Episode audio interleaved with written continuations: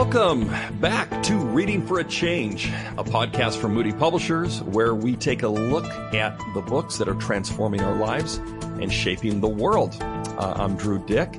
Uh, I'm really excited about today's episode. We're joined by Brian Fikkert. I'll introduce him in a moment. And the topic for this episode is Raiding the Ivory Tower which sounds kind of spooky and violent, and I'll explain what that means in a second.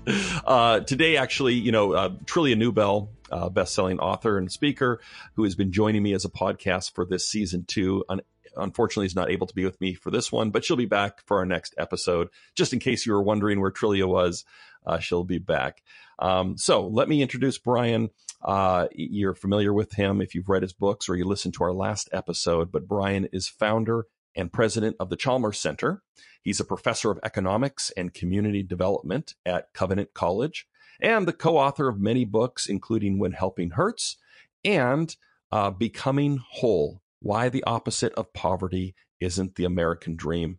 Profound, paradigm shifting book. I don't, uh, I'm totally serious when I say that. Um, if you didn't catch our last episode, I encourage you to go back and listen to that one where we get into that a little more. And of course, check out the book on Amazon or moodypublishers.com. Again, Becoming Whole. Well, Brian, welcome back to the podcast. Great to be with you, Drew. Thank you for joining us again. Um, and, you know, this time I do want to talk a little more um, about the writing life because part of this podcast we talk about reading. We got book lovers that that um, listen to this. We also have people though that are writers or aspiring writers, and so they're curious about the process. They kind of like to take a a peek behind the curtain.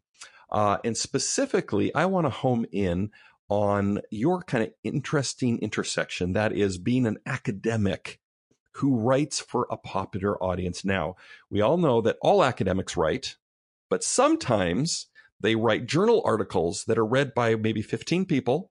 Um, and that's okay. They're like breaking ground in their field right? And they have and they write in this tangled academic prose that's full of jargon.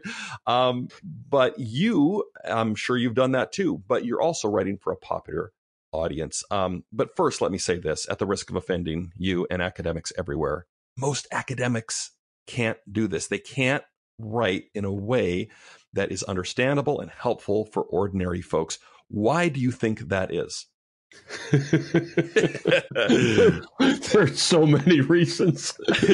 um, wow. Um, a couple things. Uh, the, the, the, first is that um, the training that we receive works against this in so many ways. We we are uh, given highly technical training. I mean, I, I, am an economist, and uh, as an undergraduate, I was a math major, and that was not enough math to get me through my doctoral program in economics. I learned more math, and so I'm trained in highly a highly technical field, math and statistics, and and and um, what what it takes to learn that stuff is hard, and and um, and so you, you emerge from your doctoral program with this highly technical training, and you've been, quite frankly, around people for, in my case, seven years who are like that. And um, you start to think that that's normal. and, and you, you start to think that eggheads are normal and that the whole world is full of eggheads just like you've become and and so you actually um, you're pretty removed from the world and, and you're kind of in this bubble and so you don't even realize it's jargon anymore. Sure. It, it's just the way you talk. Um, and, and uh, and then what happens is that the incentives of academia are completely opposed to writing for popular audiences. Promotions and tenure, and even just peer accolades are are all based on how many articles did you publish in those journals that three people are reading. And you said fourteen. I, I that, that, was, that was kind of an up, that was optimistic. I would say three in most cases. And so, so the entire incentive structure, both formal and informal, through just kind of peer pressure, is all geared towards that kind of stuff. And so, hmm. um, you don't really have an arena in which you can write to a popular audience. And then there's there's also this thing inside of you that says I worked like a dog to get this PhD. And if I write to a popular audience, I'm kind of wasting my skills. Sure. I, I it, it's kind of below me, so to speak. And, and um, so there's kind of that internal thing. And then finally, I would just say the entire enculturation, enculturation process of grad school and in academia is highly non relational um, it's it's you know to do your doctoral dissertation, you sit in a closet for multiple years at a time and don't talk to anybody. Right. And and and so and and I think writing for a popular audience is a relational kind of thing. You have to really understand your audience and be able to relate to them and connect to them. And the entire process you've been through in grad school is don't talk to human beings oh yeah, so, totally. No, yeah. okay, and so that's you're you're right. There's so many things against you when you consider that training. Um, and um, I've talked to academics that you know ab- about the possibility of writing for a broader audience, and some of them have said they actually kind of fear the the judgment of their academic peers if they totally. were to write a book to a wider audience because they feel like maybe they'd be oversimplifying things, which inevitably they would be. Um, yeah. So I totally get that. Now, my question is: obviously, you're the exception. You've been able to cross this this divide um, and not just sell books that are um, for a popular audience, but books that have done very well um, and, and, a lot of non you know, yeah. Uh, certainly people, uh, non math people like me are, are finding very helpful. So, how have you been able to cross that divide? Yeah. So when I finished graduate school, uh, I became a professor at the University of Maryland, and you know, uh, major research university that that fit the uh, description I gave a few minutes ago, where only one thing was valued. It wasn't teaching wasn't valued. Uh, what was valued was publishing in uh, very abstract journals, and and um, so life was that, and um, I felt called to leave there to go to Covenant College, and um, uh, all kinds of things behind that. Part of it was a desire to be able to think and to uh, uh research and to write from a Christian perspective. Um, part of it was I I I knew that I didn't want them to write on my gravestone, you know, publish 15 articles in academic journals, and, and I enjoy I enjoyed it, but but I could see the end, you know, and right. it was going to kill me, and, and um, I wanted to make a difference in the world, wanted to affect change in the world, and and um, certainly believe that research was part of that, but didn't feel like that's all there was to what God was calling me to, and so left there, went to Covenant College, and and um, you know I'm so thankful to Covenant College. They uh, it's a school that you know like many Christian colleges that um, uh, values things beyond the purely academic journals, and um, Covenant College in particular really places a high value on serving the church. And, and so um, that pushes you in a more popular direction. Hmm. And, and certainly we have faculty who are publishing uh, highly academic things, but there is also an appreciation for we're here to serve the church. And, and that means being able to communicate well with a popular audience. Um, Covenant College also is a place that doesn't worship the scientific method. Uh, my, my discipline really, really emphasizes the scientific method. And Covenant College says, you know, special revelation matters. Um, mm. uh, and, and, even when we get to general revelation, the idea that um, hands on knowledge matters, practitioners know something, uh, lay people know something, that, that there's ways of knowing that um, are outside of uh, the scientific method. Um, uh, means that uh, stories and anecdotes matter, that, that you can draw on tacit knowledge uh, to to to uh, put in a book in addition to uh, the more scientific. Um, the college has also allowed me to be a practitioner academic. So so I have a reduced teaching load, and out of that. Uh, the college enabled me to create, have the space to create this thing called the Chalmers Center, uh, and we are a church equipping organization. We try to equip churches to help people who are poor uh, in more effective ways. And so, that puts me in the space of being a practitioner, working with practitioners. And um, so it's always about connecting theory to practice. My life is about connecting theology and social science research to practice. Hmm. and so the whole arena, the institutional environment I'm in, has has enabled this to happen. That's great, I'm and it very, makes a lot of very thankful. yeah, it makes a lot of sense too, with that emphasis on the church, how that would Yep. lead people to to be a little more practical in how they communicate and who they communicate to. Um, so, do you have any tips out there for you know for folks that are attempting to do this? Either maybe they're academics that want to write for a popular audience, or even you know uh, people that want to uh, research academic topics and then appropriate what they find for a wider audience because that happens Yeah. as well, especially with journalists and, and folks like that. Yeah. Any tips for them? Yeah, I just think that good writing flows out of pat. First of all, I should say I never intended to become an author. Hmm. I mean, I you know, when, we wrote "When Helping Hurts," uh, believe it or not, it was a side project. Wow. Uh, the, the Chalmers Center was uh, teaching some online courses, and we had a backlog in one of our courses. And we said, you know what?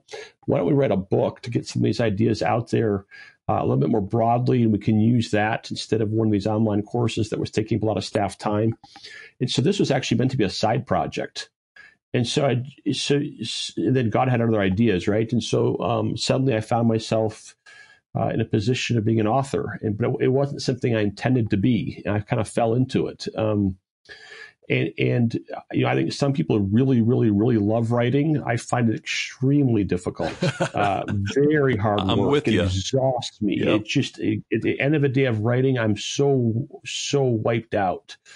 And so that feeds into a little bit of advice I've got. My advice is you've got to be passionate about your message. Hmm. Um, I, I I'm passionate enough about what I'm trying to say that it enables me to push through the frustration, enables me to push through the loneliness, and and and it's the desire to get the message out there that for me is enough to make me do it. Um, and then I'm I'm passionate about equipping the body of Christ, and so that frames the the style of writing. It frames the degree of sophistication of the writing. Um, I'm in love with the church. Hmm. You, you know, the, the, the Bible teaches that the church is the body and bride and fullness of Jesus Christ, the words of Ephesians. And so, uh, while many are down on the church, I, it's plan A and for me. And and so I'm just, I'm all in. And, and so I'm driven by the passion for the message, passion for the vision of the local church. And, and that kind of pushes me through. Um, uh, I- would say, just at a practical level, in addition to that, um, I have found that speaking and writing are very complementary. Now, some people, you know, are gifted at one or the other. Um, I enjoy both, uh, and for me, when I speak, I'm I'm testing what I'm going to write. Yes. Right. I, I'm I'm I'm I'm putting messages out there in front of the audience. I'm watching their reactions. I'm looking for what worked, what didn't work, and so my writing typically flows out of my speaking. Yeah, and that makes so much sense because with writing, you don't know how it's going to land. Uh, but with speaking, you get that immediate feedback because you can see Yep. people either tuning out or or engaged and nodding. Or yeah, that's that's so helpful. Um, and so yeah, you've talked a little bit about the writing process. I I am with you when it comes. You know, some people say to me, "Oh." The writing just flows for me. It's so easy. I love it. And I go, uh, are we doing the same thing? Because for me, it's incredibly difficult. It's kind of like, you know, Mhm. banging your head against the wall. It feels good when you stop. Um, but what is the most gratifying? Uh, you, you talked about why you write. And I think that's such a great message that you have to have that bigger vision of the church and of the message. What's the most gratifying part of the process for you? Yeah, for me, it's when somebody walks up to me uh, at some conference or just in church or at a coffee shop and says, "Hey, I read your book, and God used in a profound way in my life." Hmm. That's it. Yeah. You, you, you know, I, I look. The whole thing is, you know, look. It's fun to to finally see it come out. It's fun to see the cover design. It's fun to check your Amazon rankings. No, it isn't. I mean, it is. You know, it is. It just is. You know, I I check uh, how the Packers are doing, and I check my stock values, and I check to see my Amazon rankings. It's kind of a sport. I mean, it's I get a kick out of it. But that's not the real thing. The real thing is having somebody walk up to you and say, "The Lord used this." Yes. and, and and then just to say to the person, you know, praise God for that. That's so good. Praise God for what He did. That's the absolutely. thing. The rest is just window dressing. You're right. Fun It to is. see your name on a book and all that stuff, but that gets old real quick. Um, Really quickly, when you see Yep. the impact that it's had in someone's life in the real world, that is tremendously gratifying. I absolutely agree. Oh, okay. So, listeners, if you want to check out uh, Brian's book, and I promise you will be impacted by it, it will change the way you think, the way you think about the poor, and hopefully the way you behave. I want to encourage you right now to go to moodypublishers.com and grab his book, Becoming Whole. Since you're a listener to the podcast, we want to give you a 50% discount on your first order. It's a limited time offer, so don't wait on it. Just enter the code when you're checking out Reading Podcast, all one word, and you'll receive the discount. Again, head to moodypublishers.com, enter Reading Podcast at checkout to receive the 50% discount. Okay, we've come to the time of the show where we talk about the big picture, zooming out to talk about a topic related to uh, the interview we've had with Brian here. And um, oh man, I should have the quote in front of me. I'm going to butcher it, but the early church father Tertullian had this this quote where he talks about what hath Athens to to do with Jerusalem, uh, and you're laughing, Brian, because I'm probably going to butcher it. But uh, and part of that quote is what hath the church to do with the academy? And basically, he was juxtaposing, you know, the mission of the church and the and the character of the church with the broader secular or Roman world. Um, so he, he was he was drawing this sharp line in between the church and the academy. Um, Brian, I'm curious to hear you though talk about how, in an ideal world, if if kind of you had your druthers and and it could look like you wanted it to, how would the church and academia relate to each other? Yeah. So the, the the college that I teach at, Covenant College, is an agency of the Presbyterian Church in America, and so um, our board, uh, the board of the college, uh, reports to the denomination, and so I'm actually in a church-run uh, institution, and that's got its own um, strengths and weaknesses, quite frankly. But I'm I'm very much in a church academic setting. Um, I I think each each each of these institutions needs each needs each other. Hmm. Uh, I think the church needs to hold the academy accountable to theological orthodoxy. Um, uh, there's something about the uh, the process of, of academic work. There's something about the kind of uh, personalities and brains that academics have that tends to make us question everything. That that um, we want to you know uh, leave no rock unturned, and we want the freedom to to to explore. But we've got to do that within the bounds of biblical orthodoxy, and, and so. I love the fact that at that the school I teach at, um, and this is just like a commercial. I don't mean No, it that way no. at all, but it, It's it- unusual. it's my joy yeah. it's my joy. Every year, I get to sign a statement, and the statement says that I believe in the in the inerrancy and authority of Scripture. And all my colleagues get to sign that as well, and I love that. And it, it, in my particular school, I also get to sign a statement that says I believe in the system of doctrine taught in the Westminster Confession of Faith, and we're a Presbyterian school, and that grounds us. We're on the same page. You know, there's d- certainly diversity and in our perspectives on a number of things and applications. But you know, when my students leave my classroom in economics and walk down the hall and take a biology class, I know the perspective the guy down the hall is um, taking, and that he's been examined. Uh, he's been examined by a, by a board that is governed by our denomination, and, and so. Um, I like that. I like being theologically grounded. I like being rooted in biblical orthodoxy, and I like the oversight uh, that the church gives us in that regard. Hmm. Um, I like the fact that the that being related to a church um, uh, uh, gives us a bent towards serving the church. It's something I mentioned earlier. Uh, uh, we have a, a, a board or, or a constituency that'll say, uh, "How are you serving us? How is the college serving us? How is your writing serving us?"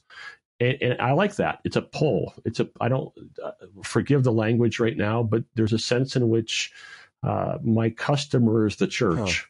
Yeah. And and and, and that's terrific, and, and it roots me in that. Um, I, I think the church needs the academy. Uh, uh, the, the the the church um, needs kind of the prophetic voice of the academy sometimes. I think uh, we're actually in that moment right now in uh, our country and in, in our church. We need voices that are prophetic, and sometimes uh, the, the, academy can do that. We uh, the academy tends to be very honest. Uh, and then the, the academy is about engaging with culture, and the church ought to be able to do that. And so, I think they're complementary. They need each yes. other. And, uh, um, often there's tensions, but overall, I think we really need to be linking arms together. Yeah, that's so well put. And I mean, being in the Moody uh, universe, uh, I can echo a yeah. lot of what you said. I mean, I'm in the publishers, uh, but of course we have yeah. a seminary and a college, and we're all about the church. And I and whereas some people might see that as a liability, it's like, oh, okay, yeah, you got to sign that statement of faith, and you got to you know toe the party line. But I I see it as a framework that gives freedom and, yep. and, keeps you grounded, like you said. And and I think that's a strength. And like you said, absolutely, the church needs the academy as well. Um, well, thank you for those thoughts. Um, we do one little uh, segment in this show called "Have a Little Heart," where we talk about one way that we've we've been tangibly serving and loving our neighbors. Um, and I'll go this time, uh, and this may be a bit of a stretch. You can tell me, Brian, but so um, a while back, um, we put up a basketball hoop in our driveway. Now, this hmm. isn't just any basketball hoop. This thing's like heavy duty, right? And it and it came, and we and instead of hiring someone to install it, which I should have, which I would do if I had to do it again, I decided to do it myself. Took like a thousand pounds of concrete, had to dig a six foot hole in the ground to get this thing up. I was sore for a week. It was probably the manliest thing I've ever done. Okay.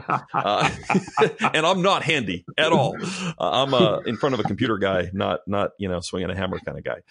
Um, but I love basketball. Uh, my, my eight year old boy loves basketball. And so we did this. Um, and this, this is going to sound really bad because it is. I started to get a little annoyed sometimes when neighbor kids even when we weren't home, yep. would jump on this yep. thing. They'd be dunking and hanging on it, and it's built for that. But I was still a little like, that's my precious basketball hoop. Yep. but you know what? Totally you get, that. that. right, and all of a sudden I'm like, man, I'm turning totally. into that old grumpy dude who's like, get off my property. I didn't scream that at any kids, I swear, but I had I had bad feelings in my heart. Let's put it that way. So, but I had this moment where I was like, oh my goodness, man, you put up this hoop. There are these kids that want to just hang out and play. And so I've had a different attitude about it where it's like, I'm just going to go out there now. We've told them when we're not here, please don't do it because it's a liability issue. We don't want, you know, people getting hurt on our property. But when we're here, they're welcome to play. I will go out there and play with them. Most of them are like eight or nine years old, so I can dominate, which is good for my ego, especially under the especially under the boards. Brian, I'm just a monster, uh, swatting it away. And we live in a neighborhood with a ton of kids, like families, a lot of immigrant families that have these large families that have like nine or ten kids, and yeah, and yeah. I feel like it's it's just kind of a tangible silly way perhaps, but to engage with our neighbors and love them. And it's something that I enjoy. So that that's I love that. I love that. Sports are such a great way Aren't to connect. They? It's just a natural, yes, especially yep. especially with little kids. Absolutely. Totally. Well, man, we're, we're out of time already. That cruised by, at least for me. And so I want to thank you, Brian. Um, and for the reminder, too, about the Academy of the Church, I think you put it so well. They should be mutually supportive. They are absolutely both crucial. You can't, one can't replace the other, right? I think that's a tendency sometimes yep. when the church starts trying to be the academy or when the academy yep. starts trying to assume the authority of the church, we get into trouble. That's but they right. can be mutually edifying. Thank you so much. And listeners, uh, please join us next time. We're going to be talking to John Kelly, fantastic friend of mine who does this amazing work uh, in, in, prison ministry and has a powerful testimony himself, spent years in, in prison. Um, and I want to remind you, too, to, if you can, head over, give this podcast uh, a, review on Apple Podcasts or Google Podcasts. Uh, give us a rating. It helps us out tremendously. It helps uh, introduce the podcast to others. And then just word of mouth is best too. If you enjoyed this conversation, tell a friend or family member about it. We really appreciate the help uh, getting the word out. And uh, thanks again for listening. And until next time, keep reading.